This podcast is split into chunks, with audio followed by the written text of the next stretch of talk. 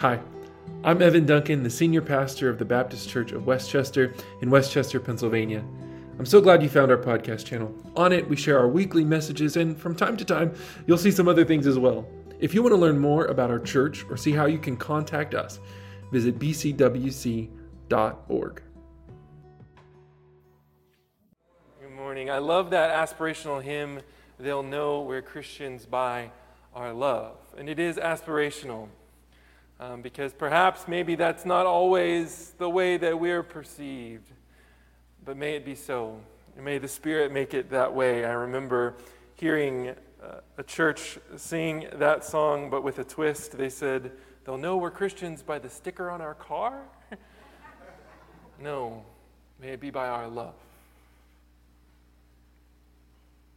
This fourth week, of this series on the Holy Spirit is the, is the final week that we'll be spending talking about who this Holy Spirit is for us. And there will be many days to come where we will talk about the Spirit and what the Spirit brings and gives. But today, we want to look one more time at the Spirit that God has given us, the Spirit that is God. As Zach and I thought through how we might preach this fall, we thought about the importance of looking to the Holy Spirit. To remind one another that God is with us, that God is present among us, to know we are not alone and we have help, to know that we are united. We've learned that the Holy Spirit is our guide and our advocate in a murky world. That Christ Himself promised that he would send the Spirit among us. And we saw in the book of Acts the Spirit fall upon the new church and see that the Holy Spirit empowers an otherwise weak community. And last week we turned to one of the letters from the Apostle Paul to the church in Rome, and we discovered that the Holy Spirit liberates us from death to life. And today we will continue in that chapter of the book of Romans in the New Testament, Romans chapter 8. But Before we do, I think it'd be good to remind each other what we know about who this Spirit is. These are some definitions that have helped me uh, as I think about the Holy Spirit. The Holy Spirit is the personal, powerful presence of God. The Spirit is sought. It comes upon humanity, empowers, guides, graces, shapes lives, watches over destinies, exactly as God does each of these things. For the Spirit of God is God. God is Holy Spirit. So if you look with me in Romans chapter 8, we'll begin in verse 12 and we'll read through the first half of 15. Romans 8, verse 12. So then, brothers and sisters, we are obligated not to the flesh to live according to the flesh. For if you live according to the way of the flesh, you will die.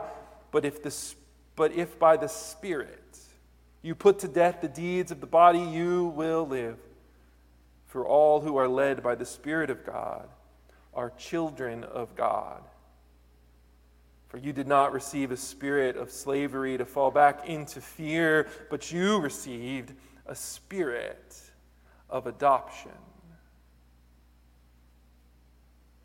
Paul is writing to this early church that is confused and scared and facing many challenges and showing them the Spirit impacts them, impacts us, gives them a whole new family.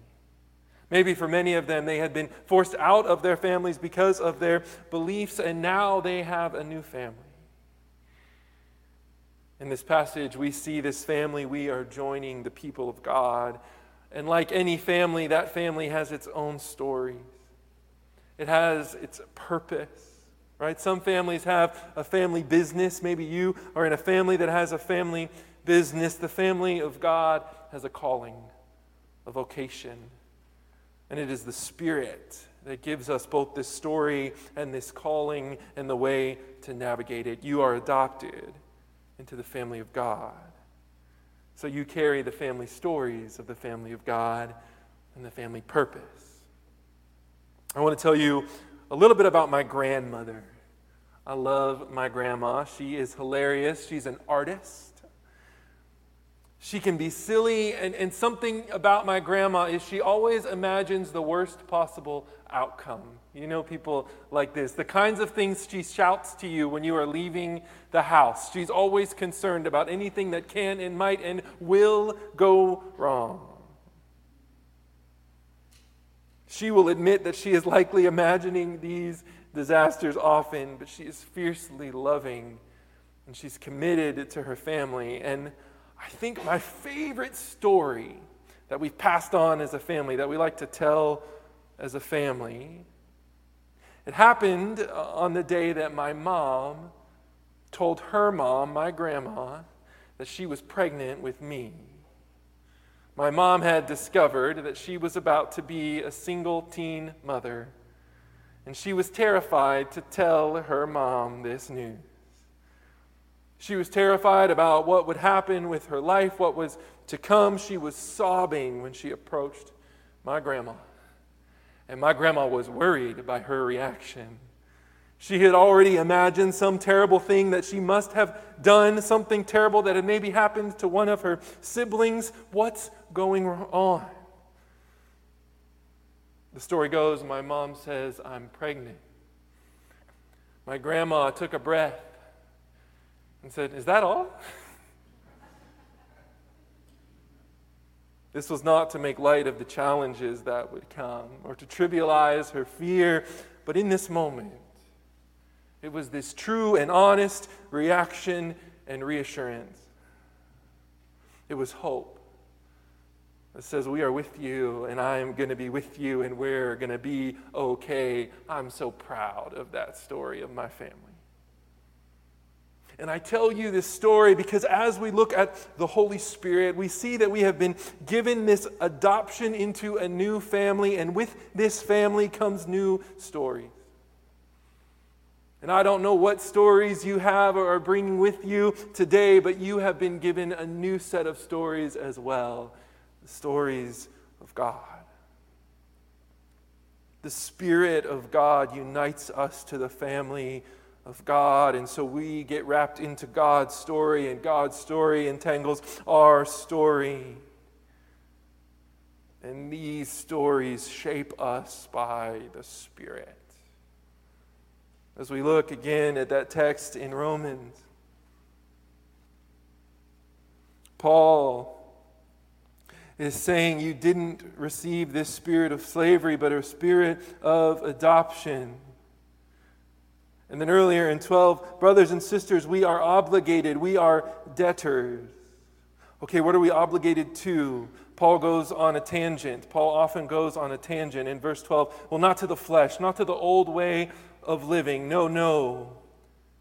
But you will live by the Spirit. And if you're led by the Spirit, you are a child of God. That word indebted, obligated, it maybe sounds icky to us. Right? Anybody in here who has some student debt, they're like, I don't want to talk about debt. I know the feeling. But here, this language of indebted, of obligated, it is not negative at all. It is a joyous response to a gift that has been given, something we must pay back. We want to pay back. We want to respond to. It says, You are obligated to take on these stories, this direction from the Spirit, because you are a child. You desire to respond. Yes, you are indebted. Indebted to a God who loves, and the only way you can respond to that is to love back and love others. One theologian says it like this that it's a debt of love that only love can repay. Paul is writing to this church, he says, Do not go back to fear. Drawing on Old Testament images, uh, remembering God's people when in the Old Testament they were in the wilderness and they thought, let's go back to slavery in Egypt because the wilderness is difficult. Paul says, don't be like that. You've been given new life, a new future, adoption. For Paul's audience, that would have been relevant. Because even in the Roman Empire that they were a part of, the Caesar most recently had adopted uh, his heir. So they were used to seeing somebody in power take someone else and prop them up, set them up to be something that they weren't before. God's people are adopted to care for this world, to walk in the way of Christ, to be empowered by God's Spirit to take on the stories, to take on the purpose. This adoption is about identity and it's about promise, about a hope of resurrection and a way to live as co workers with God now. You've been given a spirit of adoption. I thought if we were to mention this idea of adoption here in our church, it would only be right and good to hear from someone in our church who knows about adoption. And so, our own children's director, Leah, recorded just a, a quick reflection on what the word adoption means to her, and I'd love to show you that now. Good morning. My name is Leah Kramer, and for those who don't know, I am adopted. I was adopted from China at 14 months old, and I have been here ever since. I'm going to tell you a little bit about what it means and how it feels to be adopted. Well, being adopted, to me, means being supported by parents who I am not related to by blood, but we are a family. Blood doesn't make a family, but those with open hearts and who are willing to be the kind of parents God talks about in the Bible become the family otherwise someone whom is adopted would not have had. Adoption is understanding we might not be related by blood, but feeling supported, loved, safe, and fulfilled is the gift that adoption was able to give to me. Amen. This is the spirit of adoption that we've been given. That regardless of where we come from, what we've been through, what our stories were, we're welcome into this family of God where we're supported, safe, and cared for. Something happens, I think, when we Americans read the New Testament today. We, we read it and we often imagine that it is speaking directly to us individually. So when it talks about having a spirit of adoption, we think, yes, that's right, I am adopted by God, and that's true, and that's good. But in the New Testament, when we read these letters, they're always written to a group. They're written to a congregation, a family. And so when Paul says, You are adopted, you've been given a spirit of adoption, he says, You, plural. We together are united. You know, I, I moved here from Texas, and I really think for our biblical translations that y'all word would be helpful. We all, you all, have been given a spirit of adoption together. And so that means, yes, we are part of the family of God. And that means, yes, we have a connection by the power of the Spirit to God, the Father, Christ, the Son, the Holy Spirit. But also, we are adopted to each other, connected into a family, a common life a mutual interdependence, and it requires the Holy Spirit to keep us together. But that's what the Spirit does unites us, adopts us from a way of living that was so afraid, captive by death and fear, to be a child of God. This is the story we inherit that we are God's people, united with God's people as God's children. We have a story, and we also have a purpose. And there are lots of ways in the New Testament we see this idea of what it is for the people of God to have purpose. But there's a part of that purpose that shows up in Romans 8 that I think is often overlooked. It makes us a little bit uncomfortable to read it, but that's what we're going to see next. So, this is the second part of verse 15 in chapter 8 through 17. Paul says to the church, when we all cry, Abba, Father, it is that very Spirit, the Holy Spirit, bearing witness, giving testimony with all of our spirits that we are children of God. And if children, then we're heirs. Heirs of God, joint heirs with Christ, if we in fact suffer with him, so we may also be glorified with him. Yes, you are children of God, you are heirs, heirs with Christ of all that God will do in God's creation. That means that we would care for, be responsible for God's creation, the earth, us in it, a future and a hope. We see this language, we think, yes, maybe that inheritance, it means, it means heaven someday. And it does mean life, eternal life, but it's also inheritance now. inheritance to care. And I think that comes out most clearly when Paul says, when we cry out, Abba, Father. Abba, Father. Why does Paul say, when we cry out, Abba, Father? That word Abba is an Aramaic word. It means father. It's a, it's a, it's a comfortable word that you would use, like, like dad or papa, right, in Aramaic. But Paul is writing to Romans. That's the name of the book, Romans. They don't speak Aramaic.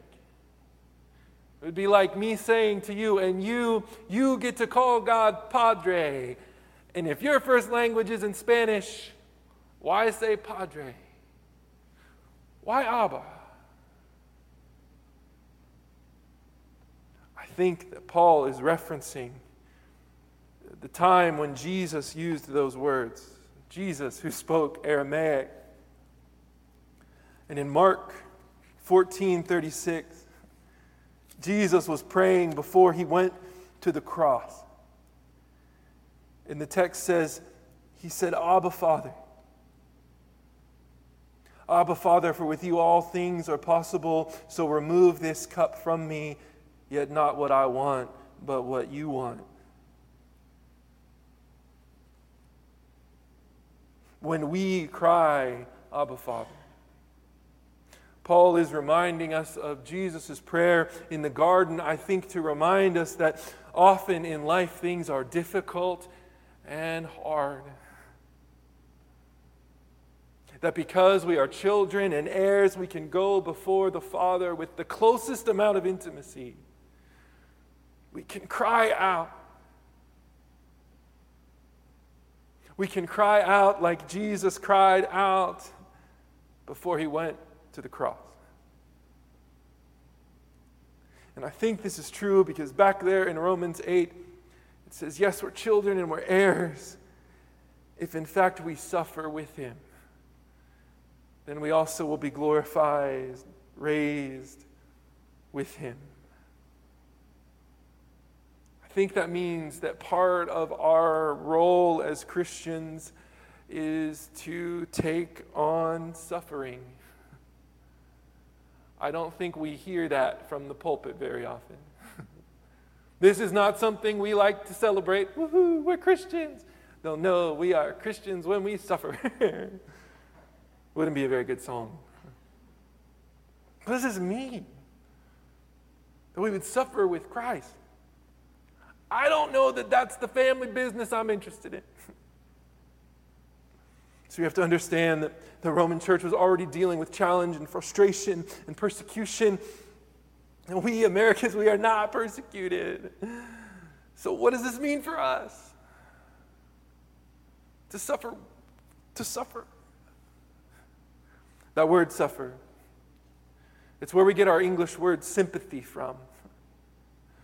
And so maybe we hear suffer and we think it means, I don't know, torture or something, but that's not what the word means. Suffer means literally feel and with. It's those two words put together empathy. So, what it's saying here is if we are children of God, heirs of God, part of our role to do is to feel with, be moved by, empathize. It's not a picture of pitying or something like that where you just feel bad for somebody, but it's feeling alongside somebody. See, this characterizes the life of Christ. Christ deeply felt with and for us, sympathized with us all the way to the cross. So I submit that part of our Christian purpose, as given to us and empowered by the Spirit, is that we are to feel with. They'll know we are Christians by our love. That we feel with. Those who are hurting, those who are struggling, people who've been cast out, pushed down, pushed aside. People who are hurting, perhaps because of their skin color or their sexuality. People with disabilities, people trapped in cycles of poverty and violence, people with mental health challenges, people having bad days, or who are just scared, or people who are grieving, or people who are overwhelmed. They'll know we are Christians when we feel with. It's astounding that to be an heir means part of what we inherit is the ability, the passion, the strength to feel with. Pastor and writer Eugene Peterson says caring for others is the best thing we do. We are at our best when we're attending to the needs of others their hurts, their pains, their sorries, their disappointments, their pain, their grief, their confusion, their dismay. When we speak words of encouragement, when we bind up wounds, when we give direction, when we share trouble. We're doing these things. And then we are being most fully human.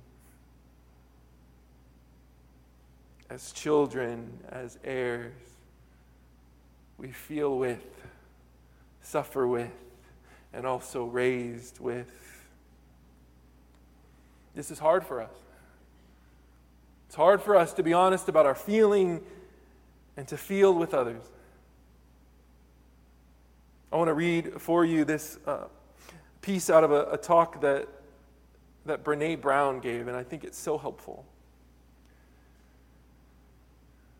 She says, I think that there's evidence, and it's not the only reason evidence exists, but I think it's a huge cause that we're the most in debt and obese and addicted and medicated adult cohort in U.S. history. And the problem is, she says, I learned this from research, you cannot selectively numb emotion. You can't say, here's the bad stuff. Here's vulnerability and grief and shame and fear and disappointment. I don't want to feel these things. So I'm going to have a couple beers and a banana and a muffin. you can't numb those hard feelings without numbing other effects. You cannot selectively numb. So when we numb those, we also numb joy and gratitude and happiness. And then we are miserable and we're looking for purpose and meaning, and then we feel vulnerable. So then we have a couple of beers and a banana nut muffin, and it becomes this cycle. For we are heirs, children of God, and we suffer with. And we're also raised up. It means the Spirit gives us such hope and care that we have the ability to be with those who are short on hope. Paul says the Spirit bears witness to our spirit. That the Spirit reminds us, no matter what, no matter what we're in, that we are children of God and we are not alone. That we are adopted. That we have hope. I want us to remember as we see how the Spirit enables us to feel with one another, to walk with one another, that it's also about us feeling and allowing people to feel with us too. Because for some of us, it's, it's easy for us to empathize with others, to feel with others, but it's a one way relationship. We don't want anybody feeling with me. but this is about a family that shares with one another what they're struggling with across the board. This is the inheritance of God's kingdom and creation, that the Spirit would unite us to be able to share the load together,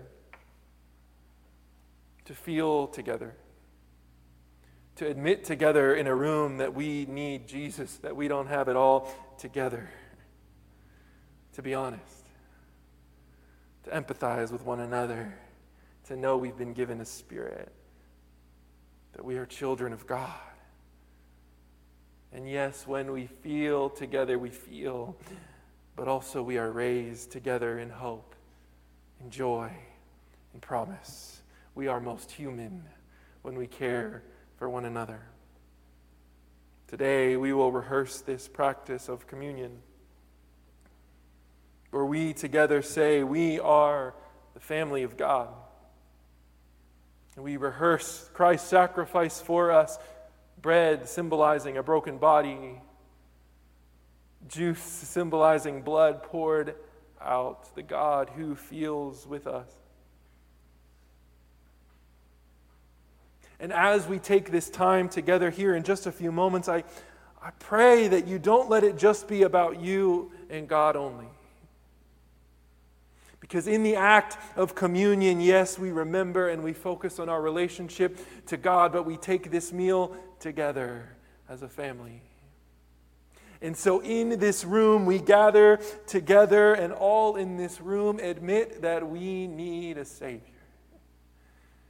That we don't have it all figured out. That we need help. And together we bear each other's burdens, and the Spirit bears with all of us.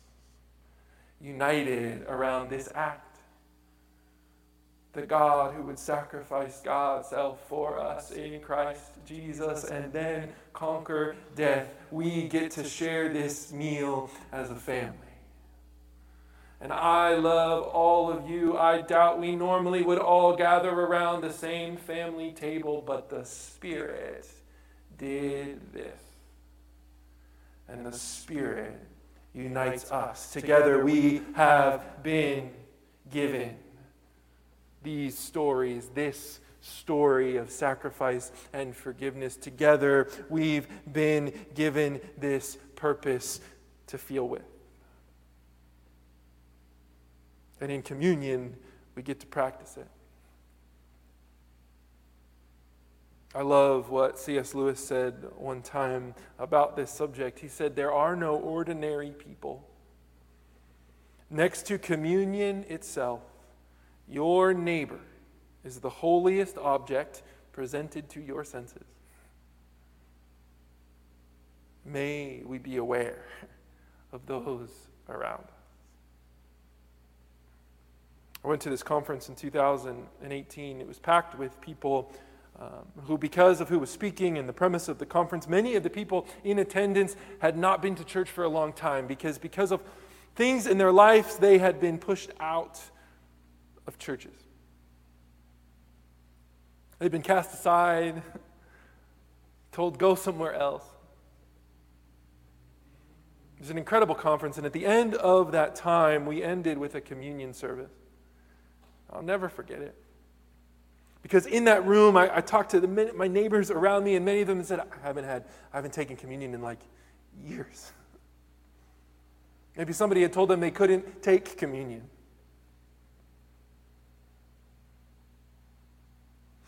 And then we celebrated this together and we all walked to the front and we were handed bread, body broken for you. We were given wine, blood spilled for you, and we wept and we ate.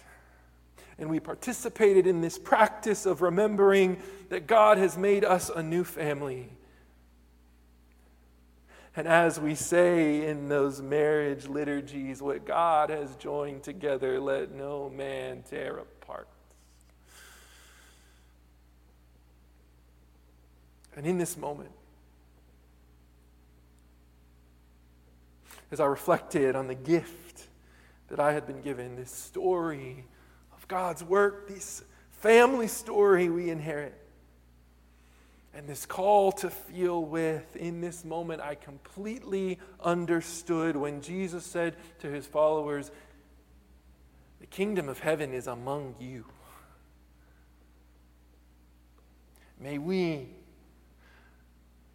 as we practice this act of remembering the story, of feeling with the one who feels with us, may we remember the kingdom is among us. And the holiest object presented to our senses is our neighbor. Let's pray. God, I thank you for this opportunity that we have to worship. I thank you that you sent your spirit, and your spirit bears witness to our spirits to remind us that we are a family. And when everything else wants to tell us how different we are, your spirit bears witness we are children of God that all who say, Yes, I want to follow Jesus, all who seek Christ, all who seek Christ are welcome. Welcome at your table, part of your family. May we share in your story. May we share in your purpose. And may we share bread and cup. Remembering that we are loved. And we are welcome. And we are cared for. And we are united. And we are united to you. And we are united to each other. Help us to feel with, to be with. Not because we are able ourselves, but because you feel with first. and your spirit empowers us to be united together.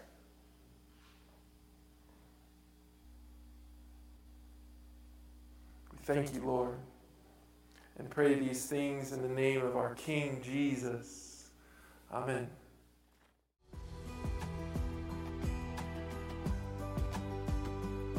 Thanks for listening to the Baptist Church of Westchester podcast.